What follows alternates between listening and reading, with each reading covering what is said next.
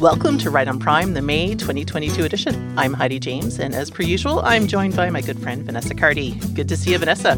Good to see you too, Heidi. Nice to be sitting across this virtual table from you. How's life in your world? Things are going really well, Vanessa. Um, it's a beautiful time of year here, and clinical practice has been throwing some really interesting cases my way, as it has been you as well. I hear you have a case you want to talk about.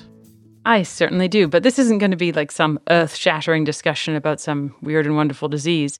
But I thought it was time that we reviewed female stress incontinence. Let's chat about it because it really is bread and butter family medicine, and it's good for all of us to have an approach to it and to know about the different treatment modalities because our patients certainly come in having done their own research for the most part. Yeah, so let me tell you about this patient I saw last week. She is a 74 year old female who had a history of diabetes, hypertension, peripheral vascular disease, and osteoarthritis of the knees. She had four children and, according to her chart, had been moderately obese since her early 30s. She had recently spoken to another doctor in my practice group during a telehealth appointment, and during the review of systems, the patient had mentioned she was frequently incontinent of urine. My colleague had flagged this and asked the patient to make an appointment for an in person visit.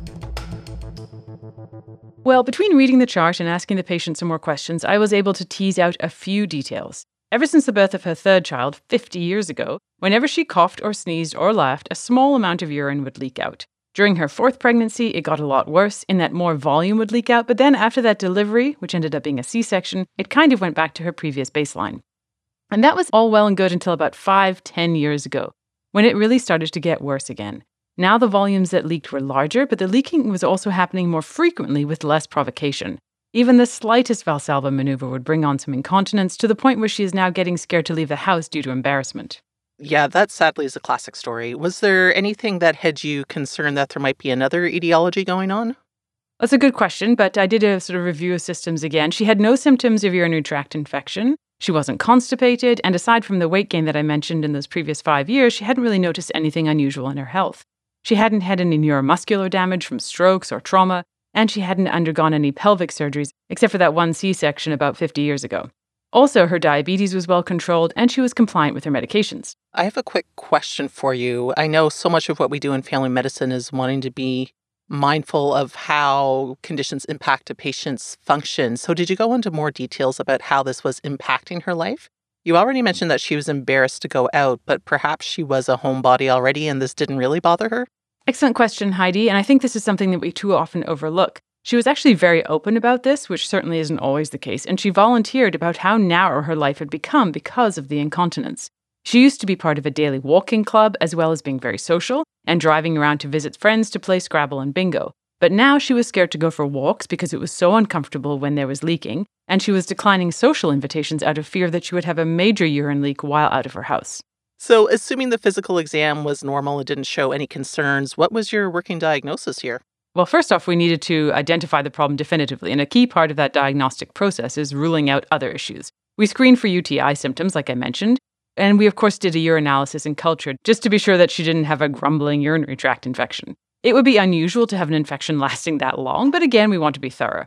We checked about her bowel movements, and she wasn't constipated, so I wasn't worried about a physical obstruction that would then lead to overflow incontinence. And she didn't describe any episodes of incontinence where she knew she needed to void but just couldn't make it to the bathroom in time, so there was no sense of urgent incontinence. And this was all coming together and really looking like stress incontinence. Most of these cases come from hypermobility of the urethra, but with a few more rare cases, it can actually be from sphincter dysfunction. But based on her story, my money was on the urethral hypermobility. And I don't always think to make that distinction, Vanessa, between the urethral hypermobility and sphincter dysfunction, but it, it is a rather important distinction to make because sphincter dysfunction is more linked to neurological problems. So it sounds like this lady definitely had a classic presentation. And as you mentioned, you'd ruled out all the other things that it could be. So what did you do for her? And extrapolating from her case, what can we do in general for our patients who have this problem? Because there certainly are a lot of them. Well, the first thing I did was try to get a sense of how often this was happening. She had already brought in a symptom diary of sorts, and it was clear from this that the incontinence was happening several times a day. And I mentioned already, it had been going on for years. She was using her daughter's menstrual pads as she lived in a very small town where she knew everybody, and she was far too embarrassed to buy adult diapers or incontinence pads because of this. But she was getting dermatitis now in her genital region from the constant exposure to the urine soaked pads, so this was really affecting her quality of life as well. And that highlights a really important point about incontinence the degree of shame that people feel related to this problem. And couple that with living in a small town where everyone is in each other's business. And it's enough to push people like this woman further into the shadows. Were you able to offer any hope to this patient? Any plans for treatment?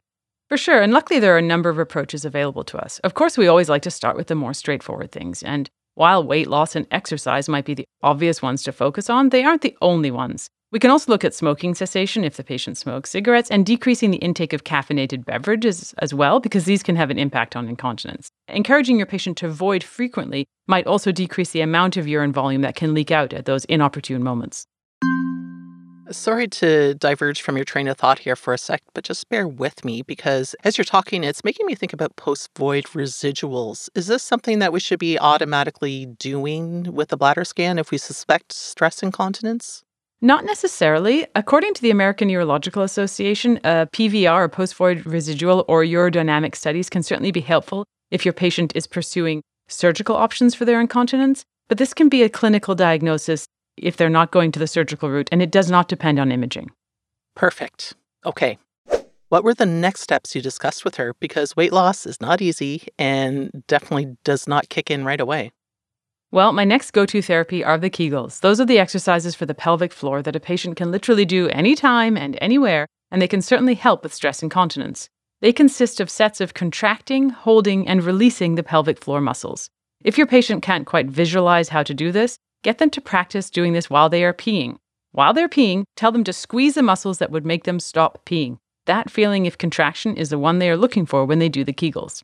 How long do they do this for and how many times per day? How many sets? How many reps? I usually go with three times a day, is what I tell my patients. And each time they need to do three sets of 10 contractions, holding each contraction for 10 seconds. If you go online, there are lots of guided descriptions on how to do these or how to mix up the routine, so to speak. So, yay for the internet. And if these Kegels aren't cutting it, what's next? Next up are the Urophysios or Urophysical therapists. These are not available everywhere, but trust me, if there is one in your practice location, be sure to use them. I tend to refer all of my stress incontinence patients to them and have them do Kegels while waiting for their first appointment because these specially trained physical therapists are so good. They provide guidance for the pelvic floor exercises, and they also have things like vaginal weights and biofeedback machines that further improve a patient's response. Patients literally rave about their results with these special physical therapists. Of course, if these interventions do not work, or do not work well enough for a patient, then a pessary could be considered. Some patients are very leery about leaving something in place in their vagina, and many older women find it difficult to use them if they have issues with mobility or flexibility. But in some cases, the pessary can be cleaned and changed every few weeks with, at the doctor's office, and the patient doesn't have to worry about it if that's their only option. And of course, there are some surgical options as well, Vanessa. There certainly are, but these are by no means first line, and more investigations need to be done before we'll consider surgery to fix the urethral hypermobility. That is a topic for another day, as there has been a fair amount of controversy out there with vaginal mesh and uterine slings. So um, we could talk about that some other time, but just know that surgery is an option. How about meds? Are there any options? Not really. I mean, some people throw about duloxetine as an option, but according to studies, it doesn't do much for stress incontinence. These patients don't have an overactive bladder or a distended bladder, unless they have a mixed picture, I guess. But if they're pure stress incontinence, that's not really what they're dealing with. They are leaking urine when their intra abdominal pressure increases suddenly. I guess you could ask them to sneeze or laugh less, but a cheerier and more sustainable treatment would be to do Kegels and follow the Urophysio. I will take a pelvic floor physio and Kegels any day over a medication that may or may not work. I really hope that the Kegels and or the pelvic floor physio is really helpful for your patient, but do you really think they're going to work?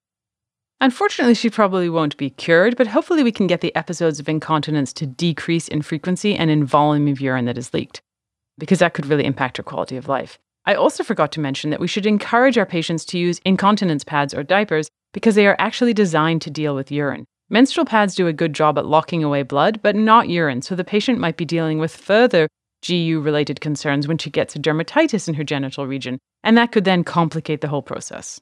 Well, listen, Vanessa, this is a really helpful case, a, a, good overview of a common problem that we see the patient with stress incontinence. And it's a good reminder that we do the basics. We do a history, we do a physical, we rule out things like infection and neuromuscular disease. And then we move on to management, which can include weight loss, Kegels, Urophysio, pessary surgeries, and possibly medication. But the big thing is we need to remember, as this patient's primary care provider, that we have to worry about the whole person and we do need to address the psychosocial impact of this condition. Couldn't have said it better myself, Heidi.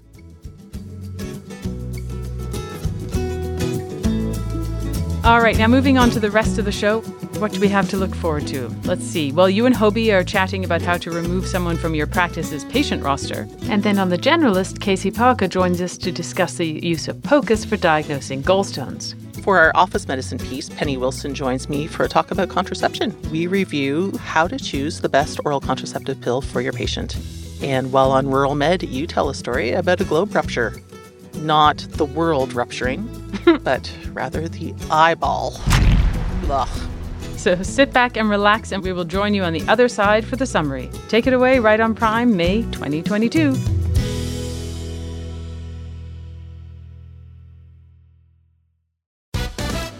Coming to you from semi scenic Loma Linda, California, it's Reviews and Perspectives with Dr. Hobart Lee.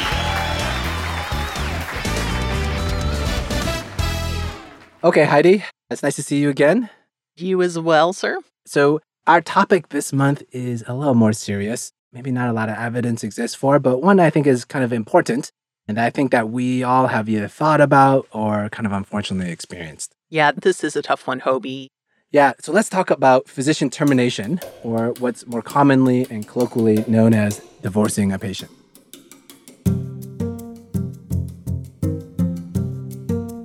And for the sake of our patients and confidentiality, we're not going to share any stories here, even though I know for a fact that you and I um, have experience with this. But I think when we all think about this, there's a prototypical patient that pops into our heads when we hear the term divorcing a patient. Yeah, well, certainly for me, it does. Uh, I think about a type of patient I might relate to. But as I researched this topic, you know, that stereotype was validated, but I, I think I learned a few things that are worth sharing with our listeners. Okay, then, let's start with the data. Are there any articles that talk about this topic?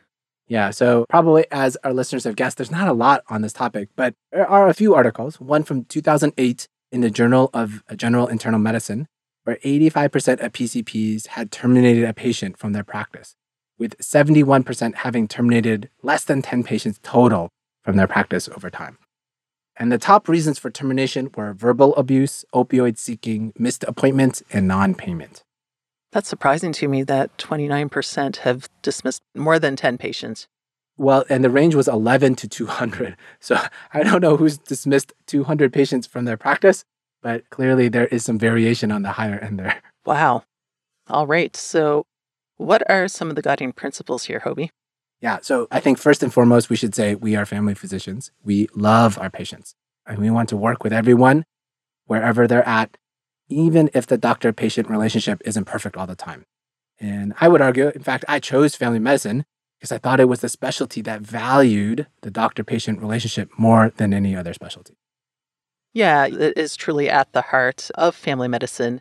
And I've heard people use like terms they'd use to describe a marriage uh, with reference to their patients. And I always joke that my practice, well, not necessarily joke, but I always say that my practice is my other significant other. Mm-hmm. Yeah, it's a really unique relationship, and trust is really, really important.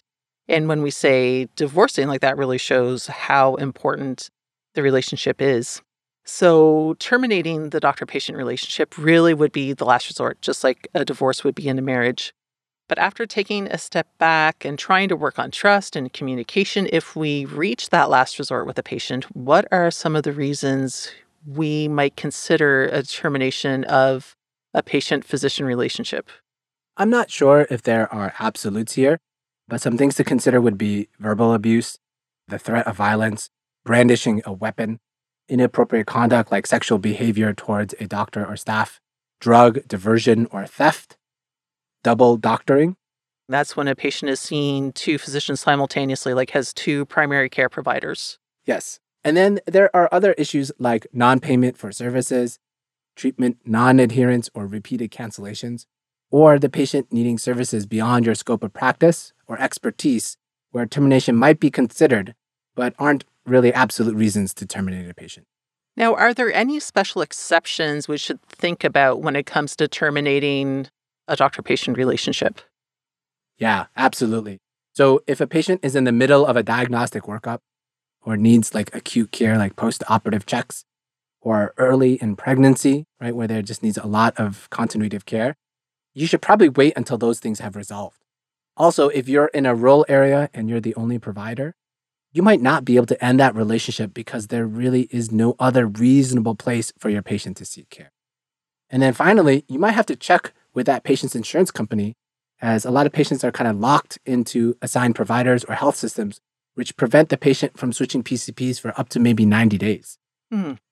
And I think it's also worth mentioning that as telehealth becomes more popular with PCPs, it's important to clarify whether you will be doing telehealth as part of an ongoing patient physician relationship with the patient, or if you're only going to be doing telehealth in a more urgent care setting with no expectation of continuity of care, like seeing them as a one off rather than as a promise of further care. And then I would say another special circumstance to think about is involving patients who are taking controlled substances. So I think in situations where you're concerned about abuse or diversion, you might decide to refer that patient to a specialist like pain management or addictions and continue to provide care without providing controlled substances. And that's often a nice option for these patients because the addiction, if it interferes with the patient physician relationship that you have with them, if that can be managed by somebody else, then you're able to continue providing care for all the other things they need. I think it's important for us to mention here that there are circumstances that, you know, we can't discriminate and dismiss a patient based on, right? There are things that we would be very wrong to dismiss a patient based on them, and they are race, uh, national origin, sex, disability, age, sexual orientation, and language proficiency. You have to remember those are not appropriate reasons to dismiss a patient unless you want to be a complete jerk and get reported and get in trouble. Yes, yeah, and get sued. Yes, that's right. I think we should also clarify that we're talking about ambulatory office based care for our patients here. Hospitals and emergency departments have different rules which govern the care of patients including the Emergency Medical Treatment and Active Labor Act, or EMTALA, which mandates that patients need to be seen and stabilized before a transfer could be considered.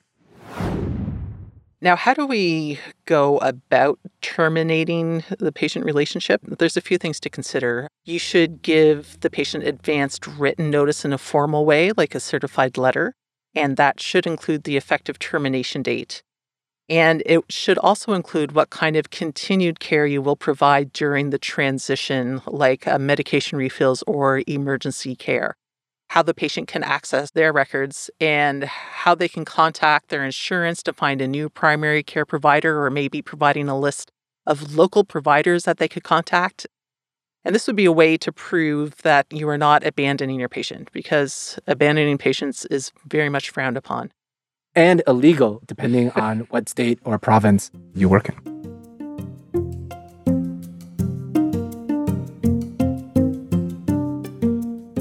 How do you feel about including the reason for termination in that official letter?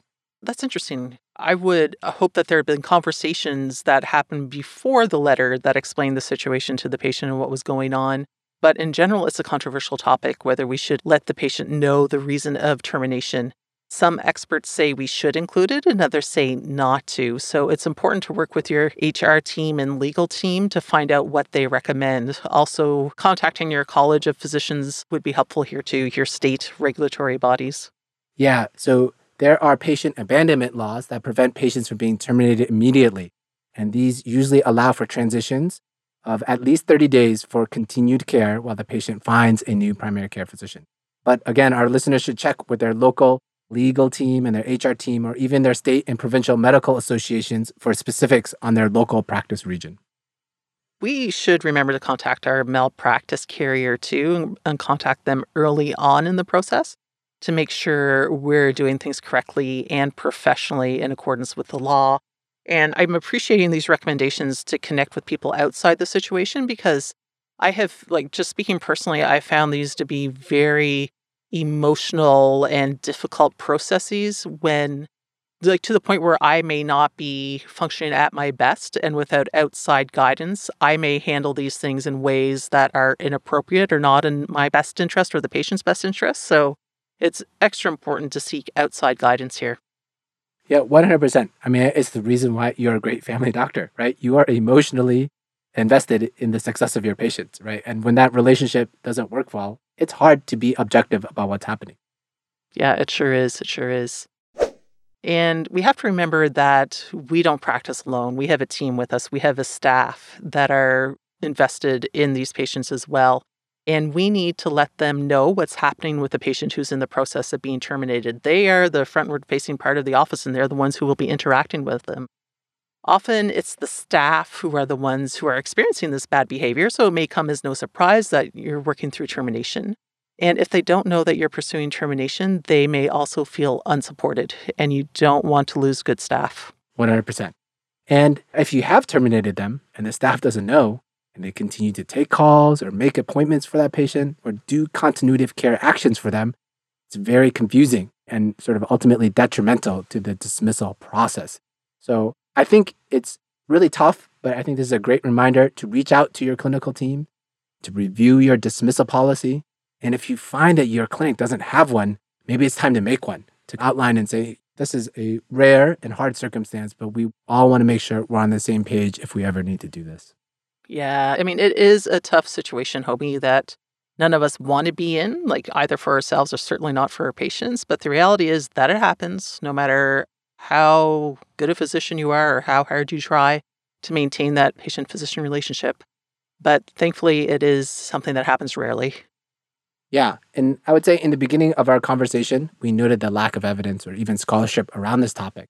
But for those who might be interested in getting some more information, the AAFP FPM Journal has a great article from 2005, which includes some suggested algorithms on how to handle these situations. So I would encourage our listeners to maybe look that up to get some more information around this topic.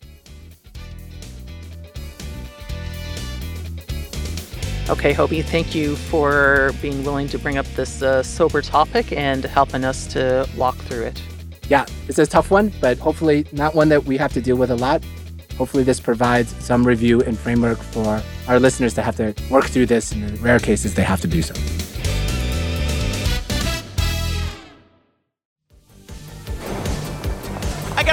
Year old man in cardiac arrest, and our building just lost power. All right, give me jumper cables, rubber gloves, 3,000 grams of Solu-Medrol. Stat. What are you, MacGyver? No, I'm the generalist. generalist. We are back with another point of care ultrasound in the primary care office, and I'm joined once again by Casey Parker. How are you doing, Casey? I'm doing great, Vanessa. Always keen to talk about ultrasound. Excellent. Well, this is a great topic because patients presenting to the primary care office with upper abdominal pain is extremely common. There's a broad differential diagnosis to consider as well. And of course, one of the key considerations is gallbladder disease. Biliary colic is very common, and we can usually pick this up clinically, However, acute cholecystitis is a more serious problem that we really, really do not want to miss. Yeah, Vanessa, abdominal ultrasound is the best way to look at the gallbladder and to exclude gallstone disease as a cause of their pain. However, sometimes it's just not so simple. Because, of course, the problem is that many patients will have asymptomatic gallstones, and therefore we may end up with an innocent stone which can distract us from another important diagnosis. That's right. Biliary ultrasound is something that most point of care clinicians can do, but beware that it starts out really simple and becomes pretty complicated very quickly. Therefore, it's important for us to make sure that we are asking the right questions when we're doing this scan in the office. Okay, so how do we actually do this scan? Well, the best probe to use will be the curvilinear or abdominal probe, and use the abdominal preset. The gallbladder can be quite variable in location and appearance, so you need the patient to help you out with this one. You need to scan in the sagittal plane. I usually start in the midline and then move out along the right costal margin. In most patients, it is very helpful to get them to take in a deep breath and hold it. This brings the liver down and opens a nice acoustic window through which you can see the gallbladder. So, apart from taking a deep breath and holding it, are there any other tips for finding the gallbladder? Yeah, in a lot of cases, it's necessary to roll the patient into the left lateral decubitus position to view the gallbladder, and there are some folk where even a combination of deep breath holding and the lateral decubitus position is just not enough. And so, what do we do if our view is completely obscured by, say, bowel gas? Well, fasting is useful if you have the time, but this is not typically an option in the primary care office or in the emergency department setting because usually they're coming in to see you for this problem and you haven't warned them ahead of time. That's right. So, if you really can't see anything because of bowel gas, the other trick is to try an intercostal approach. Basically, you scan the gallbladder from the right lateral chest wall, trying to peek between the ribs. If you line the probe up correctly, you can usually see the gallbladder. And we also need to be aware that the duodenum and the colon can mimic the gallbladder in the right upper quadrant. So before you proceed, just make sure that it's the gallbladder that you're looking at. That's right, can be tricky. Once you've identified that this is in fact the gallbladder, you want to make sure that you've seen it completely. So we normally look at the fundus, the mid body, but the most crucial part is to be able to see right down at the neck of the gallbladder, where it sort of tapers down into the spiral valves. This is where any really important stones will be hiding. So, symptomatic gallstones in the neck of the gallbladder are the ones that we really care about, and they can be really subtle to spot in some patients. So, you need to be really thorough and make sure that you get a good look at the neck of the gallbladder where it becomes narrow and joins a cystic duct. Okay, got it. Now, you mentioned that there are a few important key questions to ask when scanning gallbladders. These are Number one. Are there any gallstones present? Yep, if there are no gallstones present in the primary care setting, then that effectively excludes gallstone disease. Although it is possible to have a thing called acalculous cholecystitis, this is really rare and it's easy to pick as these patients look terrible. They are super sick folk, usually in the emergency department. Number two. If there are gallstones, then the question becomes are they actually causing any problems? We know that nearly half of middle aged women have stones, for example, and most of these are going to be asymptomatic. So, Casey, how do we know if a stone is impacted? Because that's the ones we're worried about. Yeah, so if you've seen a gallstone that's sitting in the neck, the trick is to roll the patient into the left lateral position and then watch that stone and see if it falls out of the neck down into the fundus. If it doesn't move, then that is probably a true symptomatic stone. Now, an obstructing stone will usually result in dilation of the gallbladder over time. So, if the gallbladder seems really, really big, that can also help, right? Yeah, you can measure the gallbladder in the transverse diameter. Anything over about 4 centimeters is considered to be big. Number three. Now, question number three if we're thinking about acute cholecystitis due to an impacted stone, what do we need to look for then? Yeah, so the signs we look for for cholecystitis include thickening of the gallbladder wall. You want to measure it at the closest part, so the anterior wall of the gallbladder, and anything over about 3 millimeters is considered thick. Of course, there are other causes for a thickened gallbladder wall as well, right? But if you have an obstructing stone, then a thick wall is a fair sign for cholecystitis. That's true. Now, the next trick we use is we use the probe to elucidate a sonographic Murphy's sign. Just like you do with your hand when you're clinically examining, you place the probe over the fundus of the gallbladder and you push and you see if you can elucidate some tenderness. Yeah, because of course you want to make sure that the focus of tenderness is over the gallbladder more than elsewhere in the epigastrium, because that could be leading you down the wrong path otherwise. That's true. And then lastly, we want to look for fluid around the gallbladder, which is a sign of local inflammation. So you may see some pericholecystic fluid, or you may see some increased vascular flow if you turn on the color Doppler. These are signs of inflammation of the gallbladder itself. So, a dilated, tender gallbladder with a thick wall and evidence of local inflammation is probably true cholecystitis. That's right, Vanessa. If all of the signs line up, then that's a clear call for cholecystitis. But sometimes we don't get that full house, and it really comes back to clinical signs. You look at the blood work, and you use your experience to determine who is actually sick and who just has a bit of biliary colic. So, what do we do if there are stones in the gallbladder but no clear signs of a cholecystitis?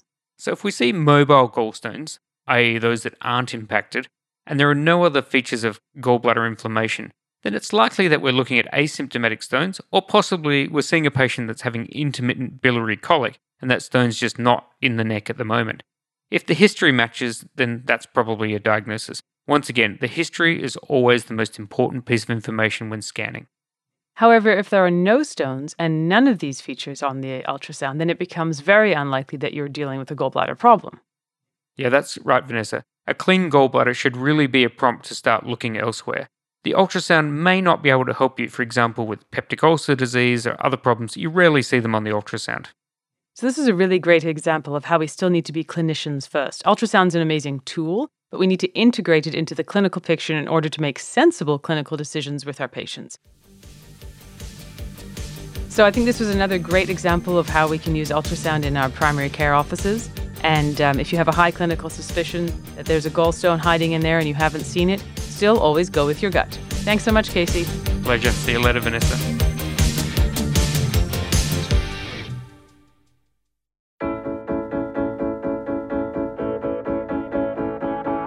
We're here with our primary care obstetrics and gynecology expert, Penny Wilson. Good to see you, Penny. How are you? I'm great, Heidi. It's good to be back with you. Well, I am excited about today's topic because we are talking about choosing an oral contraceptive pill. It's one of those things that feels like it should be easy, but actually requires a little bit of nuance and some understanding of what the pills contain and how they work. So, thank you for being here. Yeah, it's my pleasure. So, my first question is why do some patients choose to take the pill? Because this is something they need to take every day, and there are other birth control options like the long acting reversible contraception that they, you know, don't have to remember to take every day. Yeah, so I've spoken previously on the podcast about why long acting reversible contraception or LARCs are first line for most people. But actually, contraceptive pills are still by far the most popular type of contraceptives.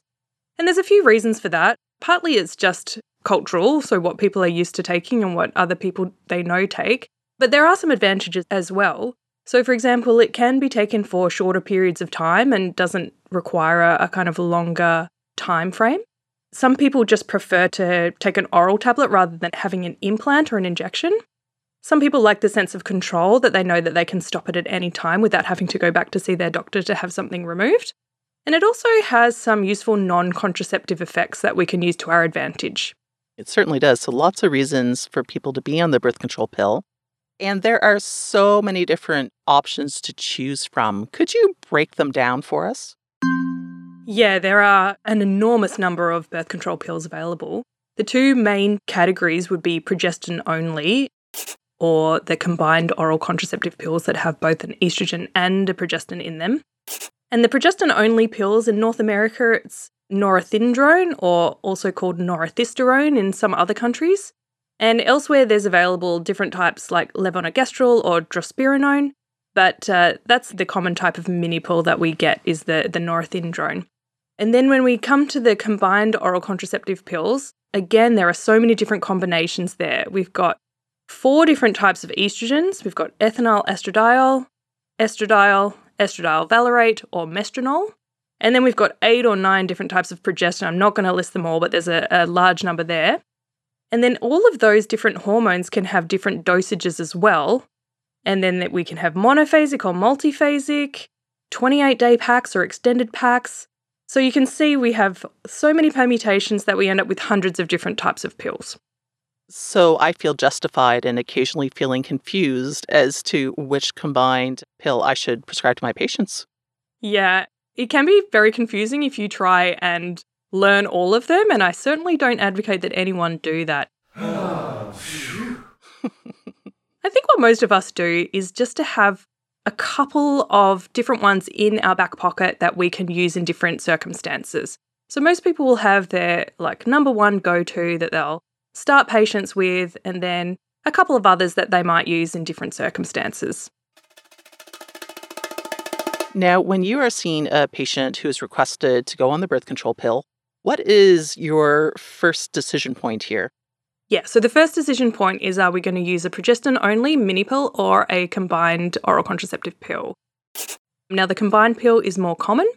We generally get better control of bleeding and it's easier to use, but there are some situations where the progestin only pill is preferred. So, there are some contraindications to estrogen where you would want to use a progestin only pill. And you can refer to the CDC medical eligibility criteria for all of the nitty gritty details of that. But the common ones would be early breastfeeding, so as to not suppress lactation with estrogen. And then things like risk factors for VTE, atherosclerotic disease like smoking, obesity, older age, poorly controlled hypertension, and that sort of thing. What about migraine, Penny? I hear that quite commonly listed as a potential contraindication. Yeah, absolutely. If a patient has a classic migraine with aura, uh, that's a MEC grade four, so an absolute contraindication for estrogen. So progestin only for those people. Okay. Now, if your conversation leads you to a combined oral contraceptive pill being the right decision for your patient, how do you then determine which one to prescribe? Yeah, so the general principles of prescribing would be the lowest effective dose, well tolerated with a good safety profile, and affordable. And in some cases, you might want to pick based on non contraceptive benefits as well. But Your basic first line option pill is going to have an estrogen with a low dose between 20 to 35 micrograms of ethinyl estradiol. The progestin you're going to choose is typically less than or equal to 150 micrograms of levonorgestrel or less than or equal to 1 milligram of norethindrone. And you're going to typically choose a monophasic. Now, back in the day, we used to use triphasics and biphasics a fair bit, but there's actually no evidence that they give better bleeding profile and they just make it a bit more confusing for people. The other advantage of monophasic pills is that it can be taken back to back or continuously and skipping the pill free break, so people can then have a bit of control over when they have a withdrawal bleed. You've mentioned the non contraceptive benefits. Could you review those for us, please? In fact, all combined pills are potentially helpful for a number of different issues. So, all of them can potentially help with regulating of the menstrual cycle. All of them can potentially manage heavy menstrual bleeding, reduce androgenic symptoms such as acne or hirsutism, help with managing pelvic pain or dysmenorrhea, particularly in the extended cycle formulation, so people bleed less frequently. They can also help reduce the risk of endometrial or ovarian cancer, and particularly in patients who are at risk of amenorrhea, like those with PCOS. And they can all be used as hormone replacement therapy for patients with premature ovarian failure. Okay, so lots of advantages to taking the birth control pill beyond contraception. Absolutely. But there are also some situations where you might want to choose a particular formulation over another. And I will just point out that these kind of more modern types of pills are generally more expensive, so keep that in mind. But for example, in patients with PMDD or premenstrual dysphoric disorder, drospirenone containing pills have the best evidence. In patients with bloating or fluid retention, again, drospirenone is helpful because it's related to spironolactone, so it has a bit of an anti-mineralocorticoid activity, so helps with bloating and fluid retention. For people with acne or hirsutism, as I said before, all pills can potentially help that, but some people have better results from an anti-androgenic progestin like cyproterone acetate. And then there's a unusual quadriphasic pill with dienogest in it that's particularly helpful for very heavy menstrual bleeding. It tends to reduce bleeding by a similar amount to the Mirena IUD, which is, is a pretty pretty good blood reduction. And in theory, for people who are at a higher risk of cardiovascular events, something with an estradiol or estradiol valerate estrogen may be a bit more favourable on the cardiovascular system in terms of safety. But the data is still a little bit lacking in that regard. Now, how about veno thromboembolic risk, Penny? Because I know we need to consider that when we prescribe these medications. Yeah, the more modern pills have lower estrogen doses than the older pills that were the kind of original formulations. And the lower dose of estrogen has a lower VTE risk. And then the progestin also comes into it. Again, the newer types of progestins, like desogestrel, cyproterone acetate, drospirenone, they are actually associated with a higher risk of VTE compared to the older fashioned progestin levonorgestrel. So, you know, when you've got a, a, kind of newer type of pill, you've usually got a lower dose of estrogen, which gives you a lower risk, but a higher risk progestin. But having said all of that, the principles would be to use the lowest dose of estrogen that you can that's effective, and also remember that the risk of VTE with any pill is significantly less than the risk with pregnancy or postpartum period. So, you know, it's not good enough reason to avoid using a contraceptive pill in somebody who would benefit from it otherwise. Okay, but st- still something that's important to review with our patients. Yeah, and it's the risk is highest in the first 6 months as well, so you certainly don't want people stopping and starting their pill because they get a bit of a fright about the risk of clots because that increases their risk again every time they restart. What else do we need to let patients know? So, we need to tell them how to actually use it. So, how to start it and stop it, and what to do if they miss it, because it's actually very common for people to miss their pill. So, I want my patients to know in the packet which ones are the active pills and which ones are the placebo or the sugar pills. And I also tell them the seven day rule. So, generally, you need to take at least seven active tablets before it starts working. So, once you're into that next part of the packet, then you can miss a tablet without too many consequences. And I also want my patients to know that they can start it using what we call the quick start method. So, they don't have to wait until the next period before they start it, which is what we used to advise people. But these days, they can actually start it on any day of the month and ideally straight away because we don't want them to fall pregnant between now and when they get around to starting it. But it is possible that a patient would be very, very early pregnancy when they start it at any time in the cycle. But that's okay. We just get them to do a pregnancy test in three weeks' time. And if they're pregnant before they start the pill and they've had it for a couple of weeks while they're in early pregnancy, it's no big deal. There's no harm done by taking the pill when they're already pregnant. But then you would just obviously discuss the plan from there. But that's a really useful thing for people to know is they can start it at any time. Can I ask you a quick question about that? Yeah. Do you do a pregnancy test in everybody who start on the birth control pill? Um, no, no. I would do a pregnancy test if there was a doubt whether they were pregnant before starting, and then do a three week follow up pregnancy test if they have a potential to be pregnant. For example, if they are not in the first five days of their cycle and they've had intercourse in the last week or whatever or sometime in that cycle. Okay.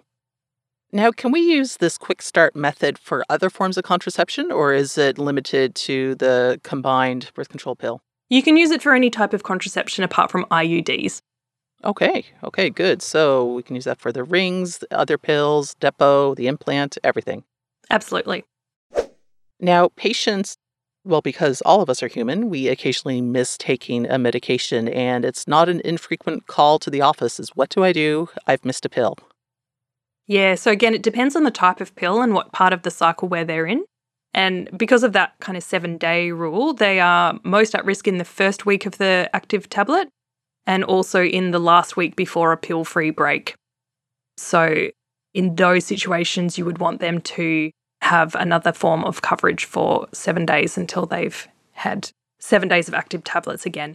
But I generally would give patients a handout to refer to or refer them to an online tool that they can check the time of their cycle and the day that they miss, and that would give them instructions. And I also just want to put in a quick reminder that the progesterone only pill, the mini pill, has a much tighter window. It has to be taken within three hours of the same time every day. Otherwise, you can be fertile that same day. And so the missed pill advice is quite different from the mini pill compared to the combined pill. Yes, that's the set three alarms and don't ever miss your dose kind of pill. yeah, absolutely.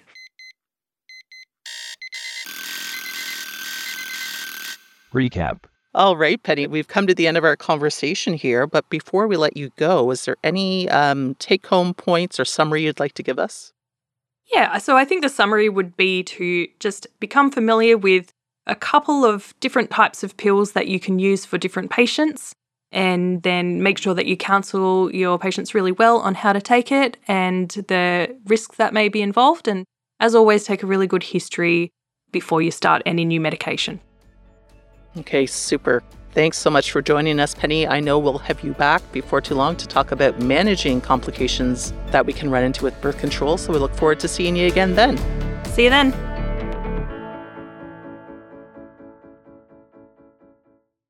Rural Medicine Talks. So I was on call in a small remote hospital, 18 hours into a 24 hour emergency room shift. And I was literally making up the bed in the call room, anticipating hopefully a few hours of sleep. That, of course, is Cardy V. That means that this is rural medicine. And it also means we can have a sick patient and nowhere for them to go. Upsetting. When I heard a ruckus at the front door. What ruckus? I was just in my office and I heard a ruckus. Could you describe the ruckus, sir? So I go out and I see the nurse helping a man through the waiting room towards the emergency room. I follow them and the little trail of blood that they were tracking into the emergency room and flip through the patient's chart while he's being triaged. Now, there wasn't much in his old chart aside from a few visits for minor traumas that were mostly related to snowmobile accidents. So, didn't really find too much in that chart. But a few minutes later, the nurse comes out of the patient's room and says, I don't know what's going on with his eye, but it doesn't look good. So that's never something that you really want to hear one of your experienced nurses saying to you. So I look over the triage sheet quickly, noting that he's tachycardic at 124 and his blood pressure is 168 over 93. But his SATs are 98% and he is afebrile. I head into the exam room and there he is writhing around on the bed with one hand covering his left eye. The right side of his face is visibly bruised and he has a subconjunctival hemorrhage on the right, a very extensive one. I ask him what happened and he starts to yell out in pain, saying that he's in too much pain to talk about this, that his left eye is burning, and that I need to make it stop. Now, he's clearly intoxicated, and he admits to having been on a drinking binge for a few days, as well as having used some marijuana and cocaine. So that's complicating the picture a little bit, but apart from the writhing, he was still pretty cooperative. He said that he was walking down the street after a game of cards where he had won a lot of money, and that he was suddenly jumped by a group of young men. They kicked him repeatedly in the face and head, as well as in the midgut and the lower back. He said that they kept at it for what felt like hours, but based on timing that we pieced together afterwards, it was probably around five, maybe 10 minutes. And then he walked to the hospital by himself. He describes this burning pain inside his left eye that would come and go. And he also said that when the assailants first left him, he was able to open his eye with a lot of pain and that his vision was not normal at that point. He described being able to see from the top half of his eye as if he could see everything in the upper portion of his visual field, but that the bottom half of his visual field was completely black. Now, it was difficult to examine him due to the writhing, but I did a quick primary and secondary survey, which, aside from the facial bruising and swelling and a few abrasions on his flank, were totally normal. And then I zeroed in on his eye. Now, I remember being told in my training that if you suspect a globe rupture, then you shouldn't be prying the eye open and that you need to leave that to the ophthalmologists.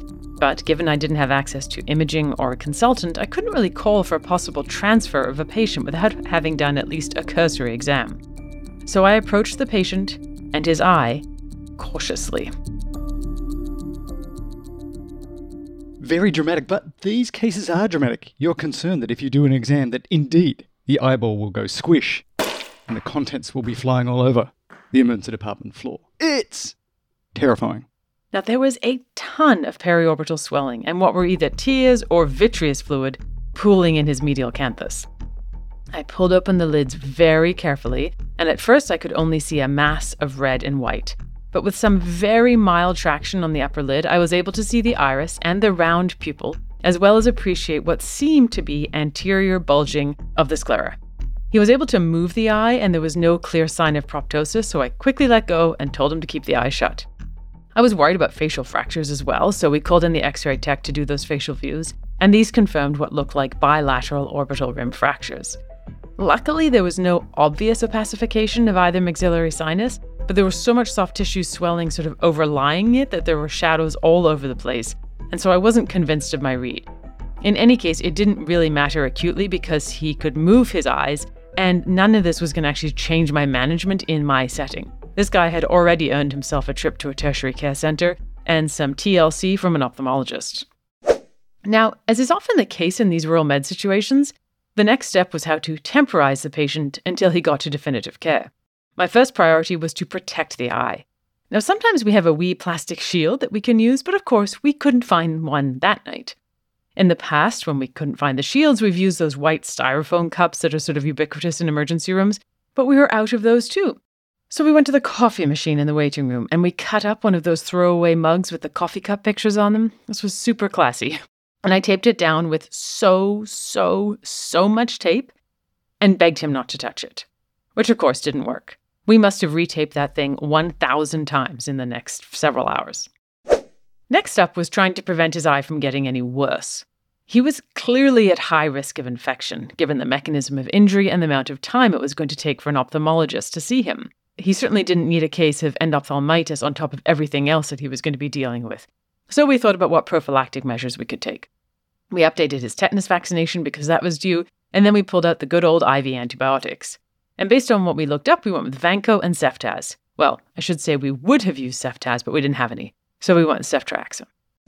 Now, what other things do you need to think about with a globe rupture patient? You want to try to keep them as calm and as relaxed as possible.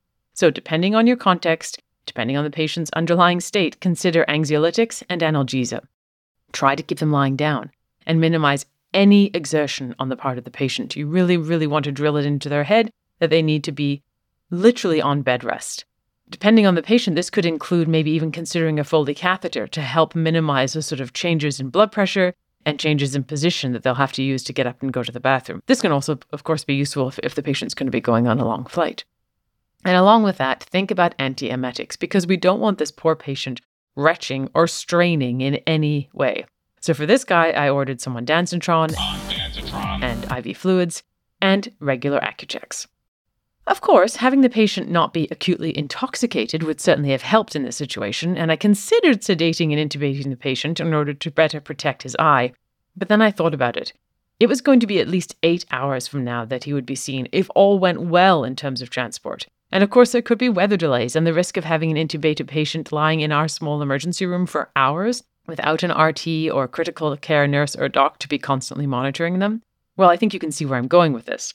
I chose not to intubate him because I figured losing an eye was better than losing neurologic or cardiac function if the intubation went poorly and if he had other intoxicants on board and things got hairy and we had him stuck in our emergency department for ages.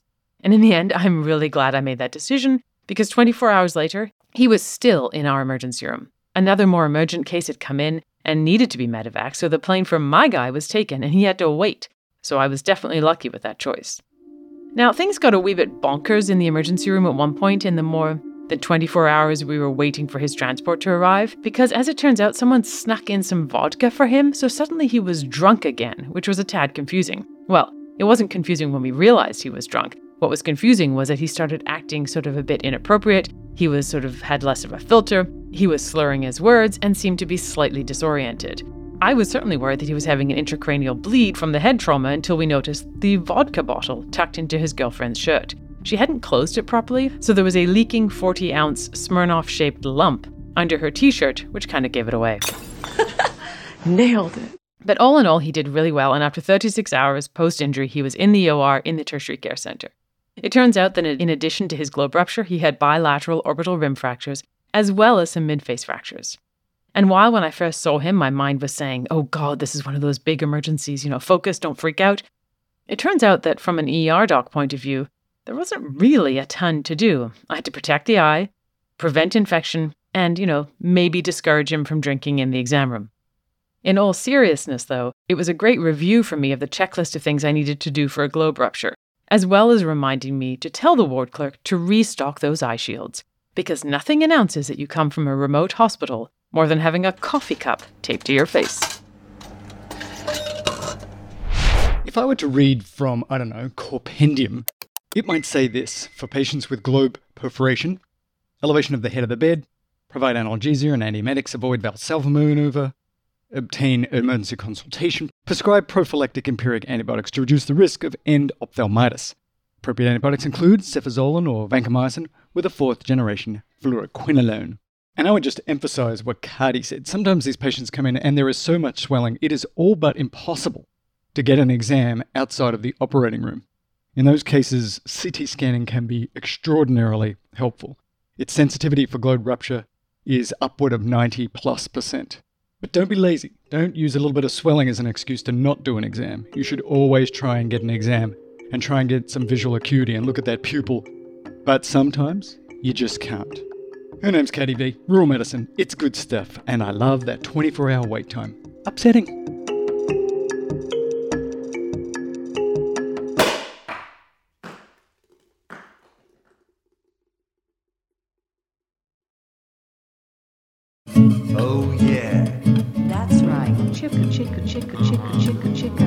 Primary Care Medical Abstracts. With Ken and Steve.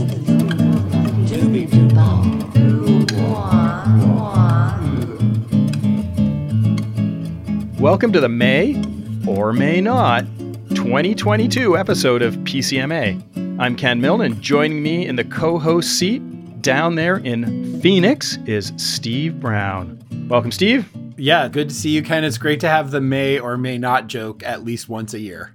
Yeah, no, once a year I'm allowed to make the may or may not joke. Otherwise, uh, I don't think this episode is going to have a ton of dad jokes, but you know what? It's a it's a monosynaptic reflex. It comes up and it's just out. It doesn't go to a higher order. It's not hitting any of the cortex. I'm smooth braining it and I'm just giving you the dad jokes. Yeah, at this point we just need to give the listeners, you know, what they expect. we don't want to surprise anybody.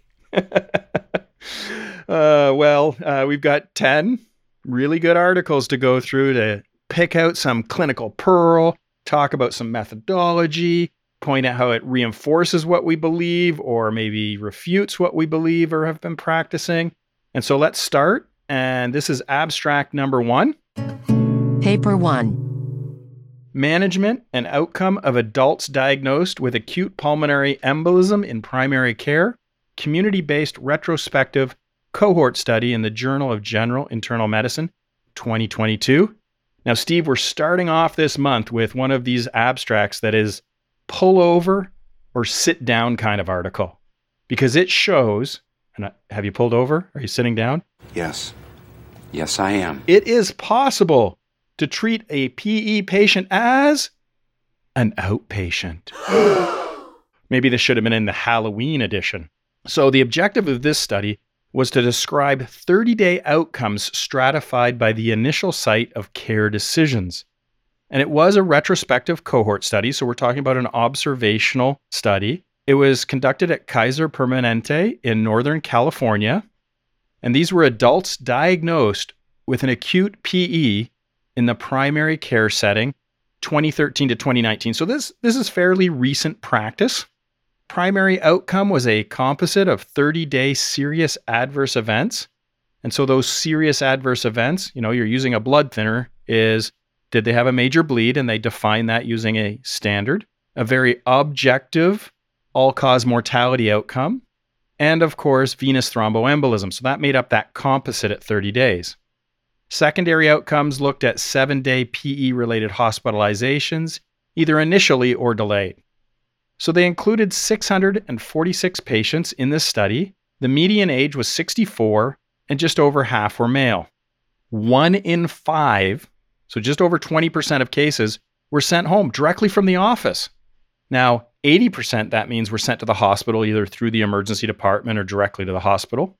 Of those referred to the ED or hospital, that 80%, more than a third of them were then discharged without event. Eight patients had serious adverse events within 30 days. So, of those eight patients, four had VTEs. There was one major bleed and three deaths. Seven of these patients, though, of the eight, were initially hospitalized. So, these were not the patients that were sent home. All three deaths occurred in patients with known metastatic cancer who were initially referred to the hospital, not sent home. Six patients initially treated as outpatients bounced back, I guess you could say, and were hospitalized within seven days of being sent home. So, from my perspective, reading this study, I mean, up here in the Great White North, we've been managing our PE patients about half the time as outpatients for more than a decade. That was a study back in 2010. Now, I suspect with the introduction of low molecular weight heparin and DOACs now, I bet you that group or that number has even gone up. It is the exception now that I admit a patient with a PE. And you can risk stratify these patients using things like the PESI score. I like this simplified PESI score because I can do it in the outpatient setting. How old's the patient? Do they have a history of cancer? Do they have chronic cardiopulmonary disease? What's their heart rate? What's their blood pressure? And what's their O2 sat?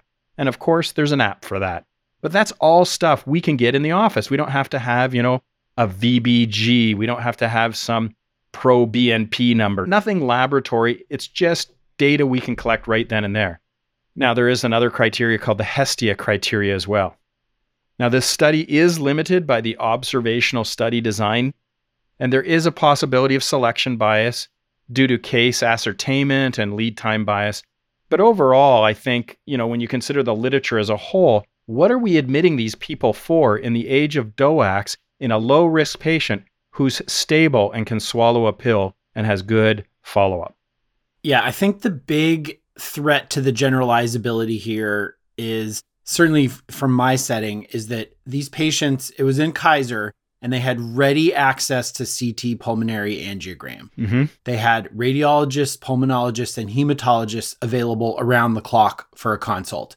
So maybe in your setting, Ken, maybe you're able to get a CT pulmonary angiogram so that you would know how severe it was, or even if you had another question about what the diagnosis was.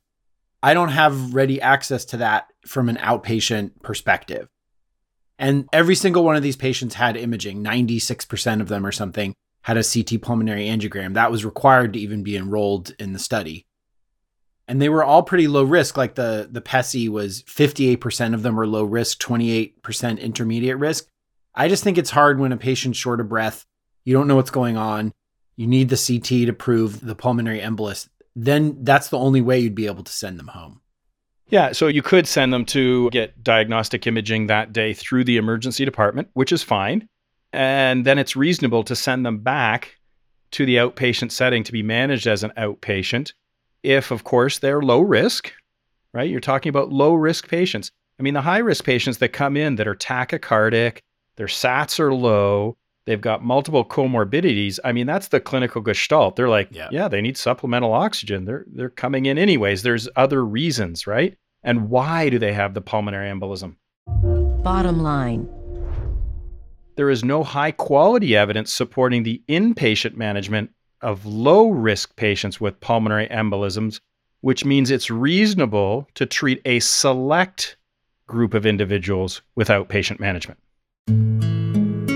Paper two. Paper number two, Ken, I think I'm a glutton for punishment for picking this article. This is the Parallax study, effect of sacubitril valsartan versus standard medical therapy on plasma NT proBNP concentration and submaximal exercise capacity in patients with heart failure and preserved ejection fraction. Exactly. Yep. So we want to know if this medicine can improve outcomes in normal ejection heart failure. And I'm going to have to do some background here, Ken. So I don't know if you just want to like, you know, get a cup of coffee or or take a nap or something. Sure, I can clear out my inbox here. Yeah, go ahead. Yeah, exactly. So 2 years ago, Ken, you'll remember in April 2020, we talked on PCMA about the Paragon HF trial, which showed that sacubitril valsartan is not effective to prevent hospitalizations or decrease mortality in patients with heart failure and preserved ejection fraction. That's HFpEF. When we were in training, we did not have HFrEF and HFpEF, but now we do. So all the hip kids are saying HFpEF and HFrEF. If we go back even further, there's a 2014 New England Journal of Medicine Paradigm HF trial that said there may be a role for angiotensin neprilysin inhibition, ARNI, like sacubitril valsartan, instead of an ACE or an ARB in patients with symptomatic heart failure, low ejection fraction, and elevated B type natriuretic peptide. So that's HFrEF. And this is an American College of Cardiology, American Heart Association class one recommendation based on B level evidence. And this guideline change was made like stat emergency based on one flawed study that was stopped early, that was industry funded, and multiple authors having conflict of interest. So I still think that it's not for sure, for sure, that even in HFrEF, it's the right medicine for lots of patients. But today we're going to talk about HFpEF and this medicine. So there's also a Paramount trial for HFpEF, which used the surrogate marker NT proBNP as an outcome, which I will not bore you all with. Some background here. Brand name is Entresto in the US, $660 per month for this medicine. So today we're going to talk about the Parallax trial, which studies the medicine in patients with preserved ejection fraction heart failure, again looking at surrogate endpoints. And, you know, this is when you start to just dig a little and you're like, what you know i have to face ken with this article but all the authors have direct ties to novartis the makers of entresto. Some of them are employees. The third author gets funding or personal fees from 33 different drug companies. You cannot make this stuff up. I'm, I'm honestly kind of impressed. The trial was a 24 week randomized double blind parallel group clinical trial of over 2,500 patients in 396 centers in 32 countries with heart failure, ejection fraction more than 40%, elevated NT proBNP levels, structural heart disease, and reduced quality of life. Their primary end points was change from baseline in the in the BNP level at week 12 and the 6 minute walk distance at 24 weeks. The secondary endpoints were change in quality of life and also New York Heart Association class at 24 weeks. This is just like a gold mine of flaws in the study, but the patients were randomized to this medicine, the sacubitril valsartan, or to background medication based individualized comparator, which means if you were taking an ACE or an ARB or nothing, you were left on an ACE or an ARB or nothing. This is a straw man comparator. 12% of the patients We're not taking an ACE or an ARB, and we're not giving an ACE or an ARB. So even with all these flaws, so many flaws, a trifecta at least of threats to validity, surrogate endpoints, strawman comparator, drug company funded study, they could only detect a small difference in a surrogate marker, NT proBNP at 12 weeks. And even this, they didn't even really show you how much the BNP went down, but they use this mean. And so basically, what it means is about 100 picograms per mil less in your BNP by taking this medicine. And they made a graph that was like a log of the pro BNP, and there was an imperceptible difference. No difference in the six minute walking distance, no difference in heart failure class or quality of life. And there were harms. Drug discontinuation number needed to harm 50, hypotension number needed to harm 12. I could go on forever. What are your thoughts, Ken?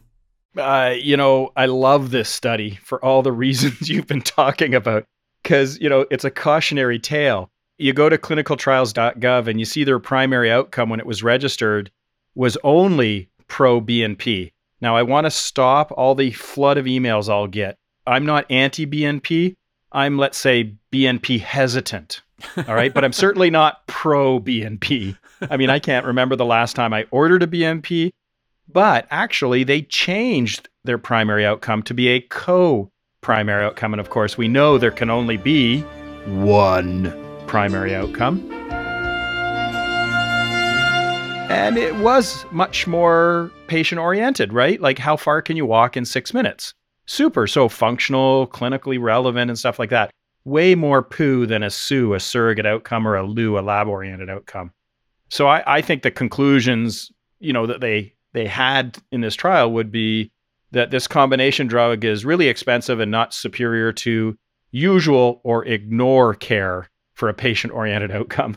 Yeah, and and you look at the spin in this, and and Oh. the conclusion is, wow, it really improved the BNP.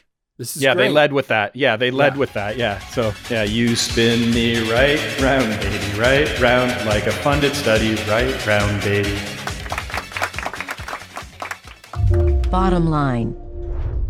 Sacubitril valsartan has no impact on patient oriented outcomes in patients with heart failure with preserved ejection fraction and may cause harm.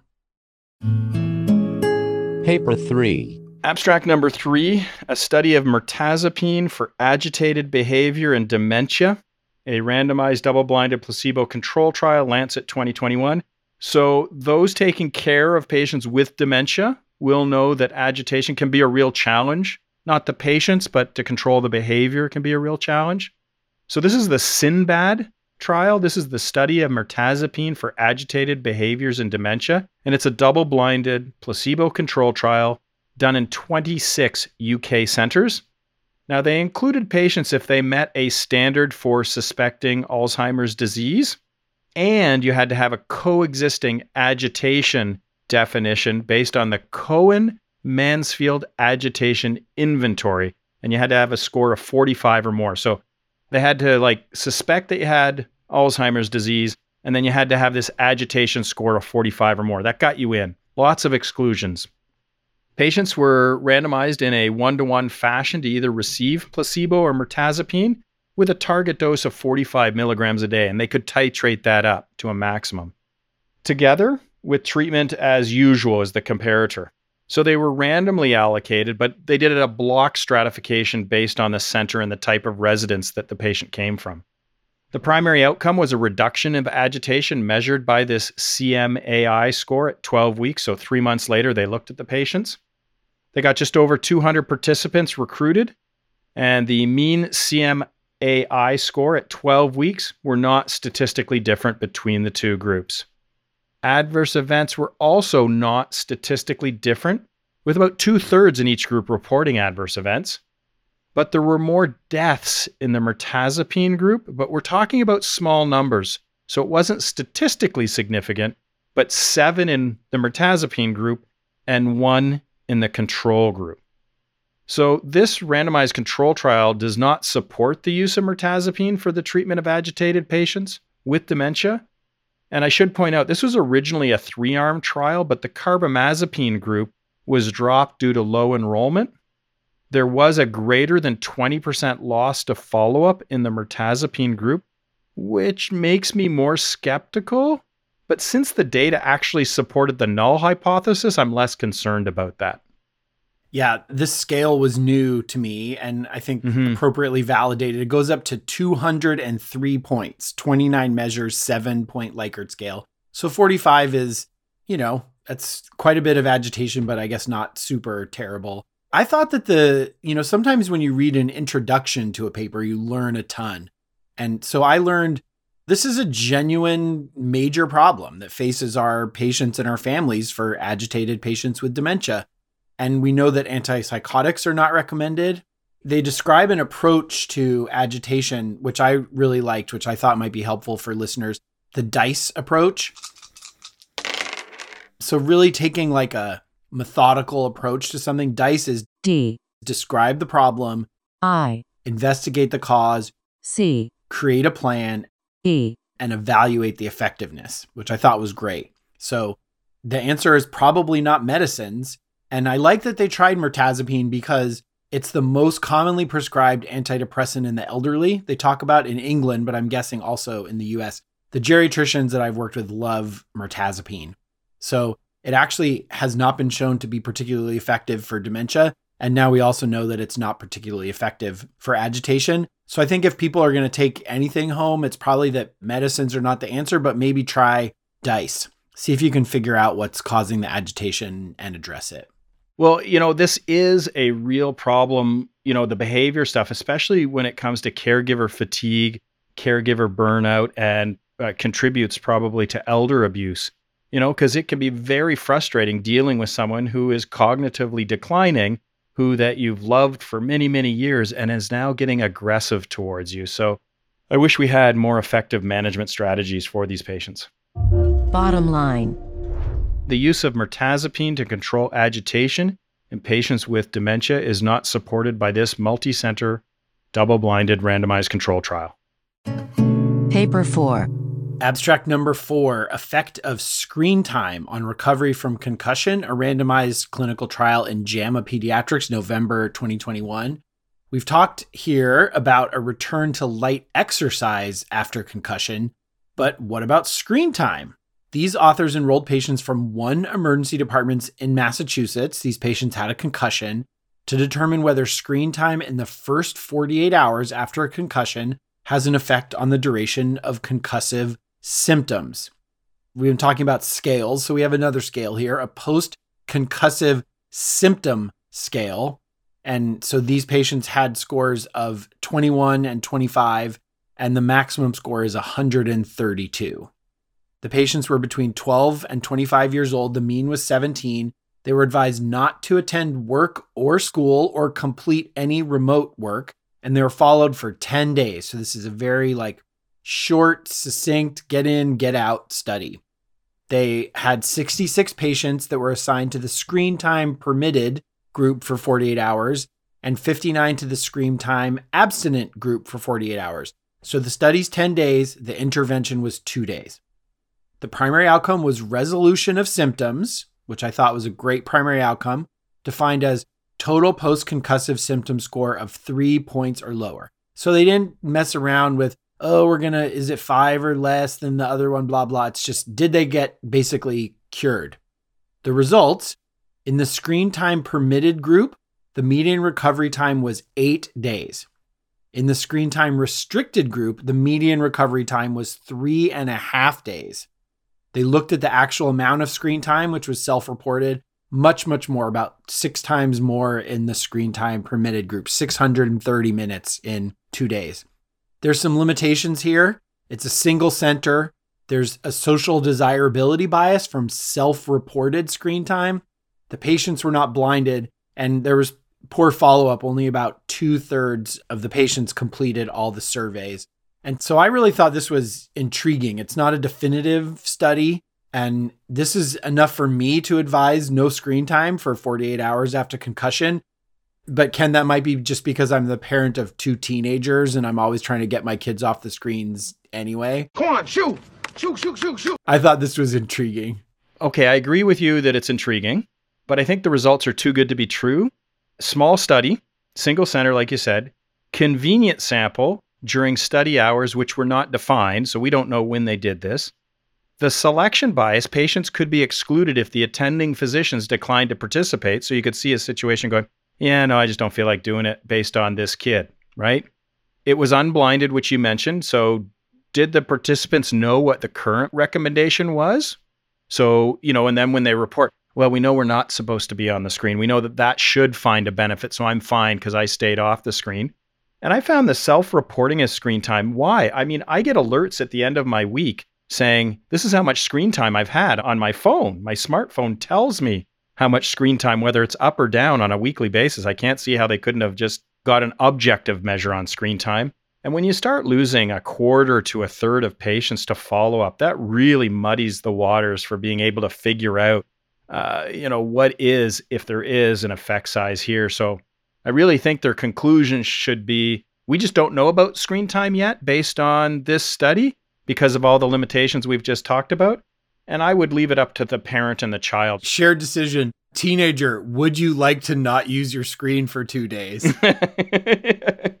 exactly. How sick are they, right? If they're well enough to be texting, they can go to school. Uh oh, now I'm sounding like one of those guys. Get off my lawn, you kids.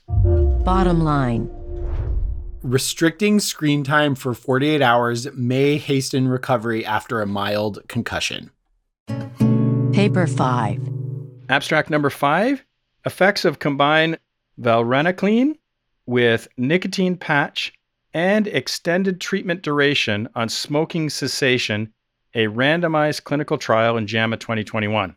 Steve, you and I have often discussed on PCMA how important it is for smoking cessation, one of the best things we could ever help our patients do, and how difficult it is.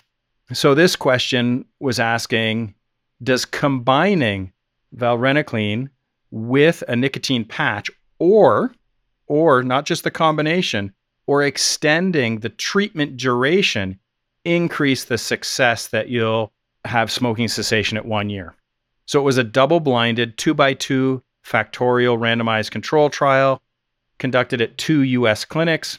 The primary outcome was self reported seven day point prevalence of abstinence at a year, but they confirmed it with carbon monoxide testing. So they included adults 18 and older who spoke English, who were smoking five cigarettes or more a day, and they checked their CO levels and they had to have a minimum of five parts per million or greater. And these patients also, and I think this is really important, they also had to express that they wanted to quit. Couldn't be pregnant, or the patient had to be willing to use an acceptable birth control method. There was a whole bunch of exclusions, like a long list. I'm not going to list them here. They did a block randomization to one or two levels of the two experimental factors. So they were looking at single or combo therapy, or standard duration, or extended duration. So those were the two options. So basically, four groups. The cohort consisted of just over 1,200 participants who were randomized. The mean age was 49 years. Just over half were female. 60% completed the treatment, and 70% provided final follow up, which means 30% didn't. There was no statistical difference between the two treatment factors, whether they went with a combo or solo therapy, or whether they went with standard therapy duration, or went with the longer duration. When they looked at side effects, 24 to 31% reported some nausea or insomnia across all four groups.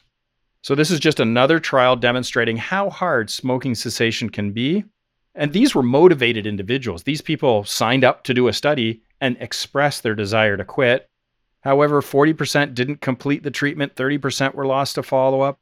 Adding that nicotine patch or doubling the duration of treatment to six months from three months didn't improve success rate beyond the quarter or about 25% of the participants.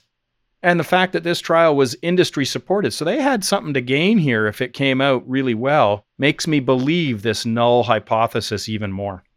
Yeah, there were a couple things I wanted to point out. So they actually recruited people. You mentioned they were motivated, which is really important. So you obviously have to only try smoking cessation with your patients that are really motivated but they recruited them from social network sites mainly. So mm-hmm. these were not people that walked into your office that are motivated. These are people that saw something on Twitter, probably not within their first 48 hours of a concussion, but they saw something on social media and and came in to get smoking cessation advice. And the other piece is that everyone had counseling sessions. So do not pass go, do not collect $200. We always teach our residents that there has to be some kind of counseling component to smoking cessation. Every randomized controlled trial of smoking cessation treatments includes counseling. And I think actually, I tend to try nicotine replacement or varenicline. That was not a change for me. I have not generally prescribed them together. But actually, a change for me is that probably if the patient has not quit smoking after 12 weeks of varenicline, it doesn't make sense to continue it another 12 weeks because my patients do have pretty dramatic side effects to varenicline. People talk about the dreams, the insomnia, and the nausea pretty regularly. Bottom line Adding a nicotine patch to varenicline or extending treatment beyond three months to increase smoking cessation is not supported by this trial. Paper 6. Abstract number six. I think I have a recommendation here, which you may already know, but I think is pretty useful for a pretty common condition in primary care.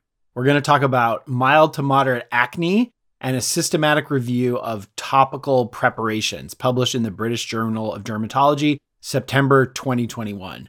I think treating mild to moderate acne well in your primary care office is a great opportunity. Lots of patients come in requesting a referral to dermatology, but it's not needed in most cases. And I think here you can either confirm or change your practice about what works. So these authors conducted a meta analysis to identify the most effective and best tolerated topical treatments for acne. They searched the appropriate databases to find randomized controlled trial for mild to moderate acne and a primary outcome of self reported improvement. So that's a pretty good patient oriented outcome. They found 40 trials, over 18,000 participants, and they did comparing to each other and ranking them and all this. But I'll just give you the few take homes here. So benzoyl peroxide works compared to placebo, number needed to treat of 11 for self reported improvement. If you take the benzoyl peroxide and you add adapalene, which is a retinoid, in the US it's brand name Differin, if you add that to benzoyl peroxide compared to benzoyl peroxide alone, number needed to treat of five. Benzoyl peroxide plus clindamycin, number needed to treat of seven compared to benzoyl peroxide alone. Tretinoin, which is what I had generally been using as my second line, does rank higher than benzoyl peroxide alone, but not as high as adapalene. There were low rates of withdrawal, so patients tolerated the medicines pretty well. Although the confidence rating for these studies were low to very low, they had concerns about bias and industry funding. But you know, when the evidence confirms what you already do, you just power through all the flaws in the studies so most of our patients have come in and they've already tried benzoyl peroxide. They, you know, it's on the commercials. They come to see us. So if you can add adapalene or a retinoid, that's available for $45 for 45 grams, according to GoodRx.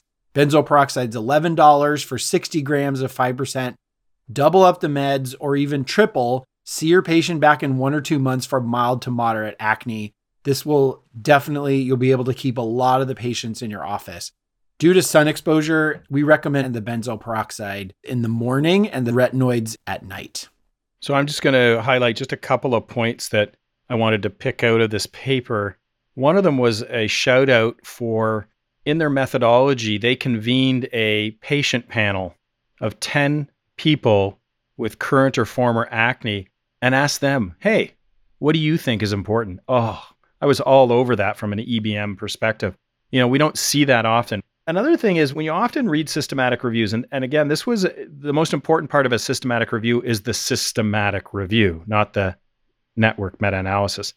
Network meta analysis adds a little bit of complexity because you're not comparing apples to apples directly. You're comparing to apples to oranges to bananas and trying to figure out which fruit is best. So that's one thing. The other thing is when you're reading the abstract, you'll see, hey, we had 40 or 50 papers, trials, wasn't it? Something like that? 40. But actually, you look down and they only had 11 that could be analyzed for their primary outcome. So it kind of overinflates, oh, I think they had 40 or 50 trials with, you know, tens of thousands of patients. But you've got to remember, look at the actual statistic that they used for their primary outcome. And in this case, it was 11 trials with 7,000 patients. So just a little bit of caution with that. Bottom line. Try adapalene and benzoyl peroxide in combination for your patients with mild to moderate acne. Paper 7. Abstract number seven efficacy of acupuncture for chronic prostatitis, chronic pelvic pain syndrome, a randomized trial, Annals of Internal Medicine, 2021. The objective this, of this trial was to determine the long term efficacy of acupuncture for chronic prostatitis or chronic pelvic pain. So it has a lot of good things about it. It was multi center, it was randomized, they used a sham control, they enrolled men 18 to 50 years of age with discomfort or pain in the pelvic region for at least three of the last six months without evidence of infection. And then they had this scoring system, the National Institute of Chronic Health Chronic Prostatitis Symptom Index. Not familiar with it. And you had to score at least 15 on this thing. Long lists of exclusions. I'm not going to go through them, except one thing wasn't excluded uh, prior exposure to acupuncture. Patients were randomized one to one in permuted blocks of four to six, stratified by the site. Acupuncturists were not blinded, but the patients and outcome assessors were. So there was some unblinding. It wasn't a triple blinded study, and the person performing the acupuncture knew. The treatment group got 20 30 minute sessions of real, and I'm doing air quotes here, real acupuncture over eight weeks, while the sham group got the same number over the same amount of time, but the needles were only inserted to a very small depth of two to three millimeters at non acupuncture sites. So patients were told they were going to either get traditional or minimal acupuncture. They had how many primary outcomes, Steve? Dose two. Two. So the proportion of patients who responded at eight weeks and at 12 weeks, and they defined a response at a six point drop on this scale. The mean age of the enrolled men was 36 years, and the mean score that they had was 31 to start. And they got some very impressive results. It was 61 versus 37% had this primary outcome, so benefit with real acupuncture at eight weeks, and it was 62 versus 38% at 32 weeks. Now, there were more adverse events in the acupuncture group compared to the sham group 9% versus 6%, so a 3% difference. And then what they did, which I thought was really good, is they assessed blinding. And one of the ways they assessed blinding was with the James Blinding Index, or the BI, was used to estimate how successful they were in the blinding. And one on this index represents perfect blinding, and they got 0.6. So, these were not consecutive patients presenting to their primary care clinician or urologist, but these were volunteers recruited via newspapers or a website, and they had some hospital posters up. This could introduce some selection bias for people who believed or were motivated that acupuncture worked. And they actually confirmed this in their supplemental material. One out of 440 participants, one patient said, Yeah, acupuncture, I don't think it really works. I don't think it'll be effective for anything or for chronic pelvic pain. A supermajority of the 440, and what I mean by supermajority is more than 70% said, Yeah, acupuncture should work in general, and it should work specifically for my pelvic pain. More participants, or three times in the sham group, had acupuncture before.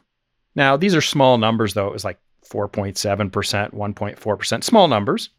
And more than 10 times relative, the number of the sham group perceived that they were in the sham group. It was 0.5 versus 6.3%. This and the James BI suggest that there was some blinding, even though their sensitivity analysis suggested its influence was minimal. But these issues and the whole idea of what's the pretest probability that there's meridians in your body and there's a flow of chi, and that by actually setting of needles can interrupt or reset that flow of chi to correct their chronic pain, make me highly skeptical of the author's results and the conclusions. Um, yeah, I have nothing to add. Sorry, I just woke up, Ken, and I. Yeah, I, sorry, snap, snap. Let snap. me guess. Uh, acupuncture study was flawed. Well, all studies are flawed, to be fair, right? All studies have limitations and flaws. I really do try to put the same level of skepticism, you know, on all claims, on all medical claims. I, I mean, not all claims have to be skeptical. Bottom line. I can't recommend acupuncture for patients with chronic prostatitis and chronic pelvic pain. Paper 8. Abstract number eight accuracy of signs, symptoms, and hematologic parameters for the diagnosis of infectious mononucleosis, a systematic review and meta analysis from our good buddy Mark Ebell and colleagues in the Journal of American Board of Family Medicine, 2021 November. So, Mark is, I think, probably one of the mono, if not the mono diagnosis experts in the world. So, here we have a systematic review. We know that diagnosing infectious mononucleosis can be challenging in a primary care office. There's lots of things that kind of look like mono. And so you might be thinking about mono if you have a young adult, age 15 to 24, who has a sore throat, lymph node enlargement, fever, tonsillar enlargement, a pharyngeal rash, fatigue, and another rash. And so the pretest probability for adolescents with sore throats, age 16 to 20, is 8% for mono. So about 1 in 12 of your patients, like description that we just described, who walk into your office with a sore throat are going to have mono. So these authors conducted a systematic review to determine what signs and symptoms and hematologic parameters are most useful to diagnose mono against a reference standard test. They registered with the Prospero database, they followed the PRISMA protocol, and they searched PubMed. They found 17 studies with between 25 and 1,000 patients. Most of the studies were from the US or Europe. The studies used two reference standards, two different reference standards the heterophile antibody test or the viral capsid antigen test. So, with every diagnostic test study, you need to make sure you have a good gold standard, and that's a good gold standard. The prevalence of mono ranged wildly from 2% to 80% in these Zero to 100. perspective. Yeah, exactly. You could either have 0% chance of mono or you already had mono.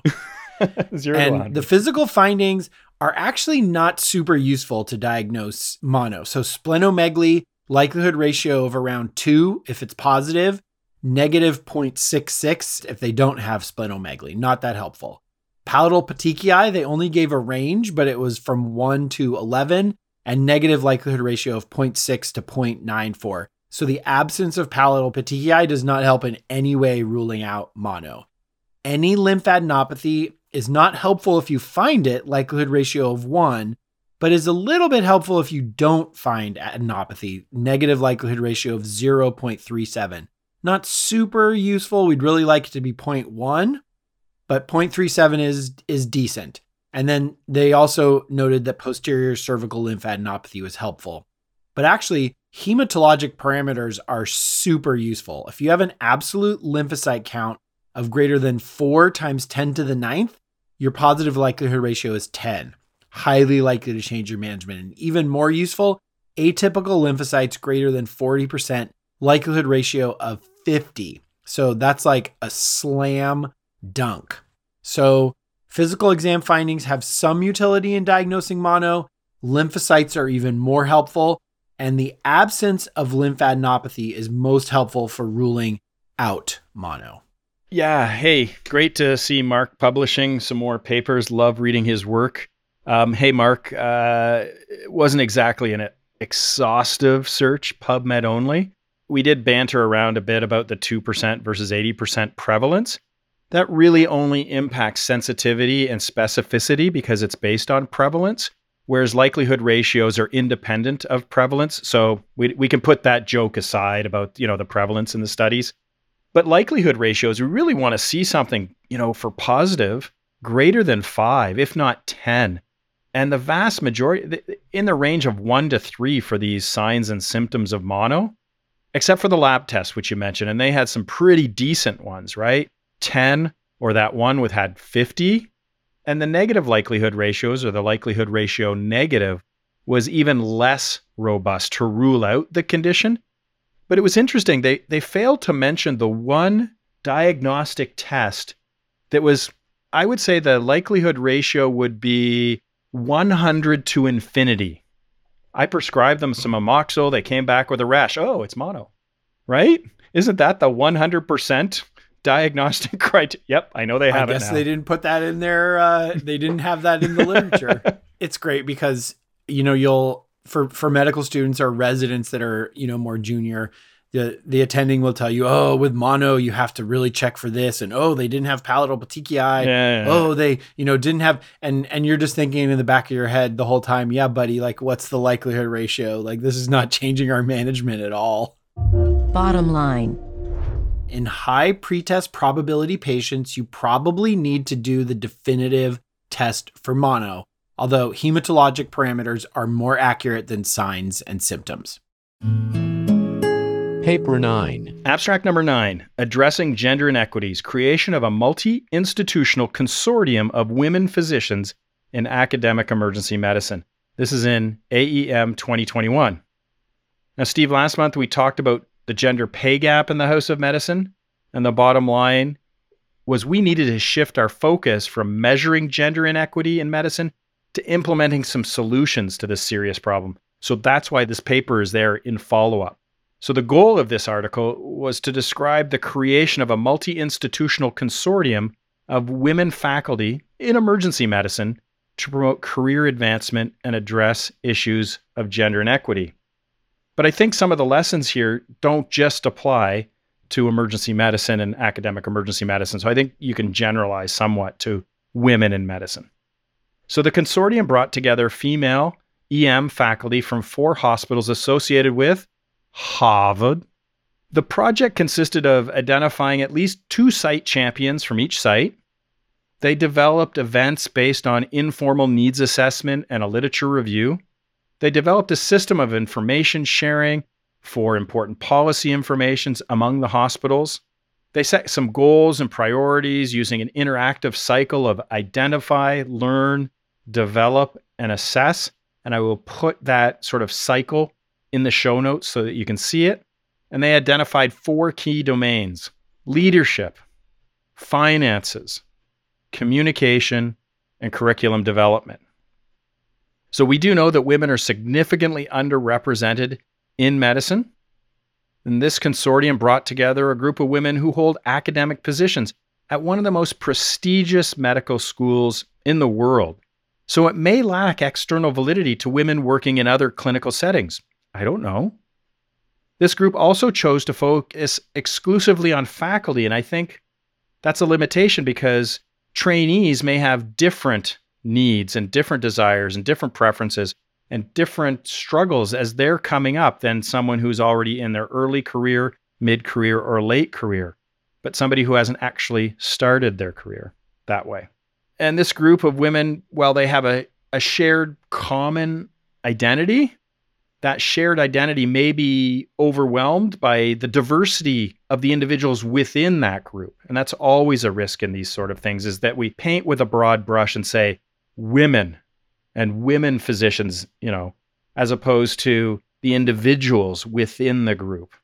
The program appears to be quite successful in the short term, what they talked about in the paper, in generating engagement and developing career skills. But we really lack long term data to know how this will have an impact or if it will have an impact. Yeah, I'm really glad you picked this paper, Ken. I thought it was a great idea to create communities of physicians facing similar challenges. It kind of reminds me when we talk about all the fancy ways to like reduce antibiotic prescriptions, when the bottom line is just like prescribe less antibiotics. And in this case, it's like if there's a pay gap, how about leadership just finds the pay gaps in their system and fix them? And then we don't need like fancy consortiums to talk about how we need to have better negotiation skills. So we definitely need more consortiums. Physicians need to support each other. But to me, it seems like there's a more direct way to fix the pay gaps. Bottom line Gender inequity exists in the House of Medicine and this study represents one group of women's attempt to find and implement solutions to this important problem. Paper 10. Abstract number 10 Organized HPV based cervical cancer screening, a randomized healthcare policy trial in PLOS Med August 2021. So, this study is designed to assess the real life implementation of HPV only strategy cervical cancer screening compared to cytology in women aged 30 to 64. And just to rehash the USPSTF recommendations, women 21 to 29 recommend cytology alone every three years. women 30 to 65, cytology alone every three years, or high risk HPV testing alone every five years, or co testing every five years. And this is under review by the USPSTF, so we may see a change in this again soon. So these authors invited almost 400,000 women aged 30 to 64 in the capital region of Sweden for cervical cancer screening. They followed them for three to five years. They randomized them to HPV first with follow up cytology or cytology first with follow up HPV. Biopsy was performed for abnormal cytology results or positive HPV results. And the main outcome measure was non inferior detection of CIN2 or worse. Secondary outcomes were superiority of CIN2 or worse detection, screening attendance, and referral to histology. About half the women here came in for testing. So 400,000 were invited, about half that many came in. So the results, you'll be pleased to know, was a per protocol analysis, which Ken has taught us for non inferiority trials. That's a better thing to look at. And so for their primary outcome detection rate of CIN2 or worse, they were equal. The HPV arm and the cytology arm about 1%. Cervical cancer detection was the same in both groups, about 0.04 and 0.05%. The HPV only had a slightly higher rate of referral for colposcopy. So the authors concluded that primary HPV based screening was acceptable and effective when compared to cytology based screenings, as indicated by comparable participation, referral, and detection rates. So I have a general question, and that is Is every person in Sweden involved in at least one of these studies? Because my gosh, the whole population, you know, they've got this captured population with the socialized healthcare system, this small geographic area. And the number of studies that come out of Sweden that they have these longitudinal studies. Everybody seemed to enroll. I mean, they must be sitting at the cafes going, "Hey, what study are you doing? I don't know. What study are you doing?" They're all enrolled in all these studies. So, it's all of Scandinavia. uh, yeah. yeah. Anyways, um, yeah, it really seemed to work, and uh, I did like the fact that they did the per protocol analysis for a non-inferiority study.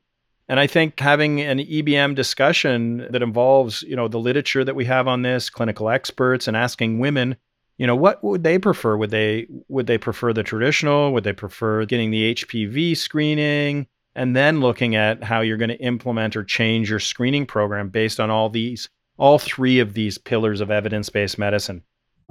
Bottom line HPV based screening is acceptable and effective in women aged 30 to 64. Well, there you go. That wraps up the May 2022 episode of PCMA. You may or may not have liked it. So, all those people here who are upset that I talked about acupuncture again, dad jokes, attempted to sing at one point an 80s song. Oh my goodness, what else? What else did I do in here, Steve?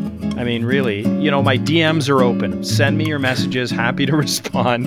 Um, you know, we want to have this conversation with you. We don't think we have all the answers. We're just reading the literature and trying to interpret it with our clinical judgment. So we know that there's a wealth of knowledge out there, and we can put it out to the cloud of primary care docs and say, hey, what do you think? We'd love to have that feedback and comments from you. Yeah, thanks a lot, Ken, and we'll talk to you all later.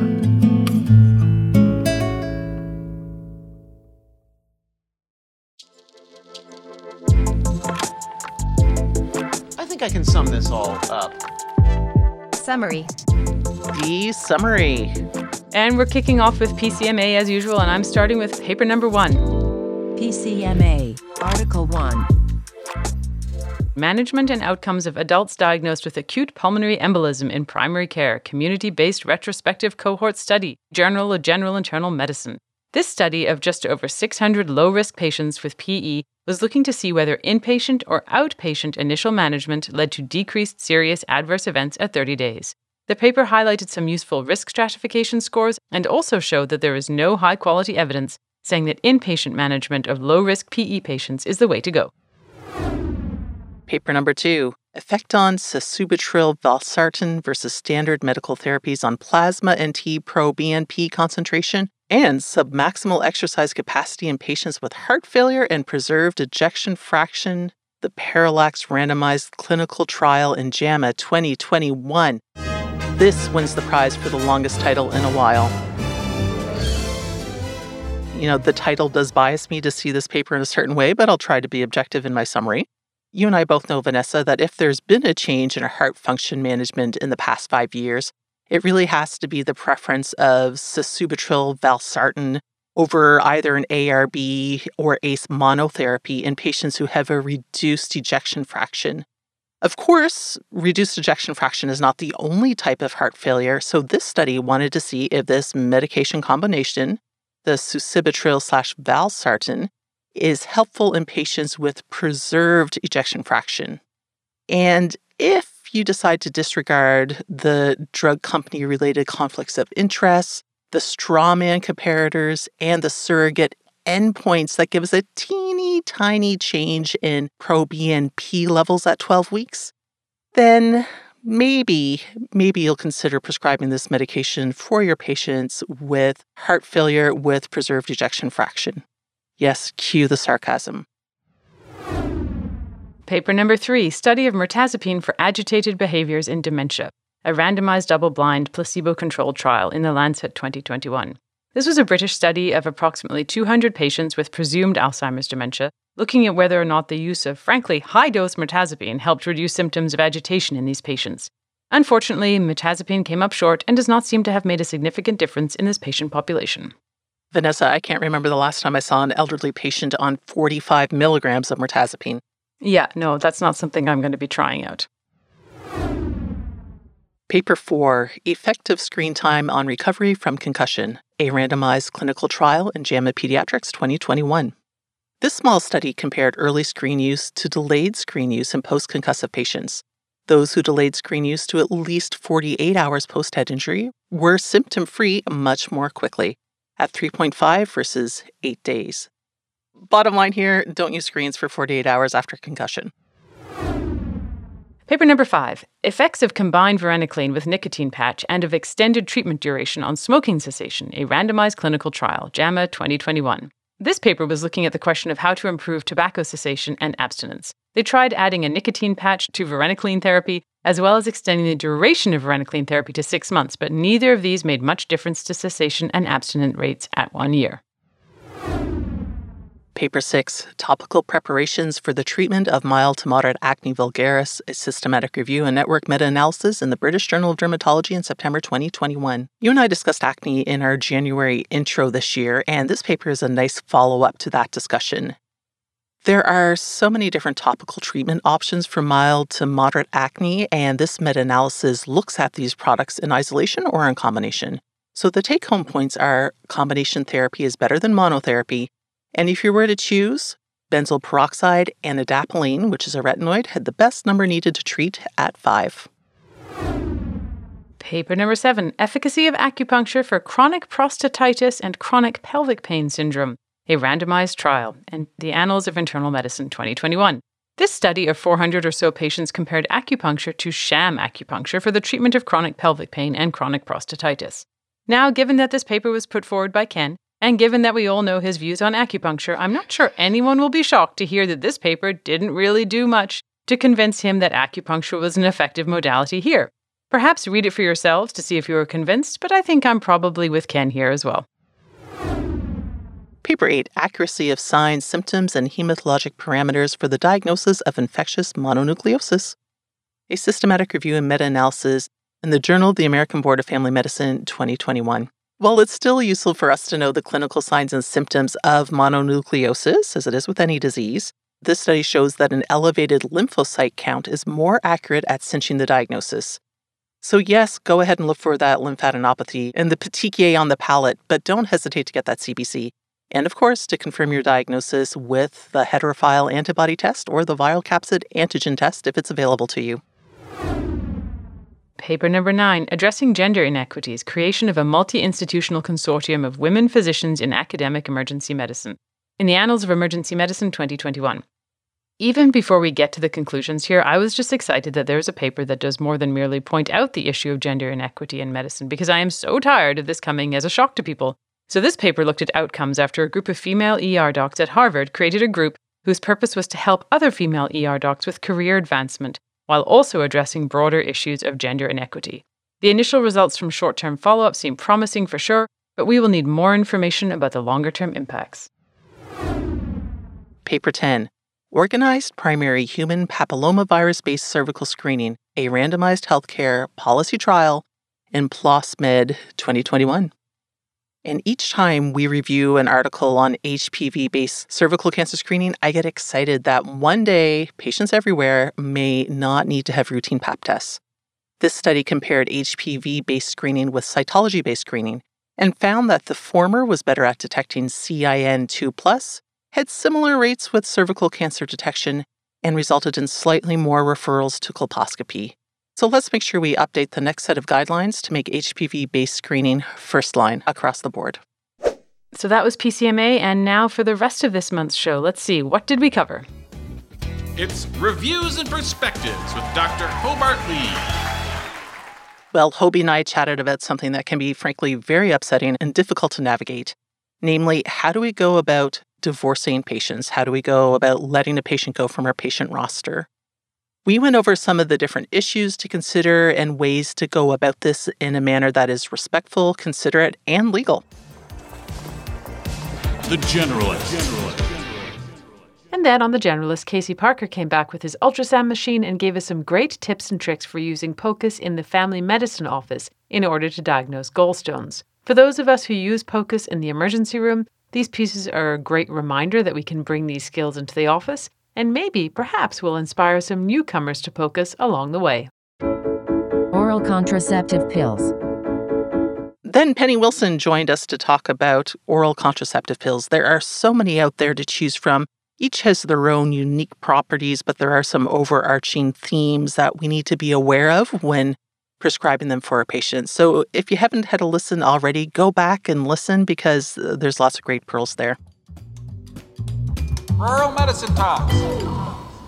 And this month on Rural Medicine, I'm going through the story of a patient with a suspected globe rupture. And it's not anything too earth shattering, but just going through the different steps that you need to remember when caring for this sort of patient. So that wraps it up for May 2022, right on Prime. Thank you so much for joining us, and we hope you will come back next month for another serving of educational goodness. In the meantime, keep doing what you do because what you do matters.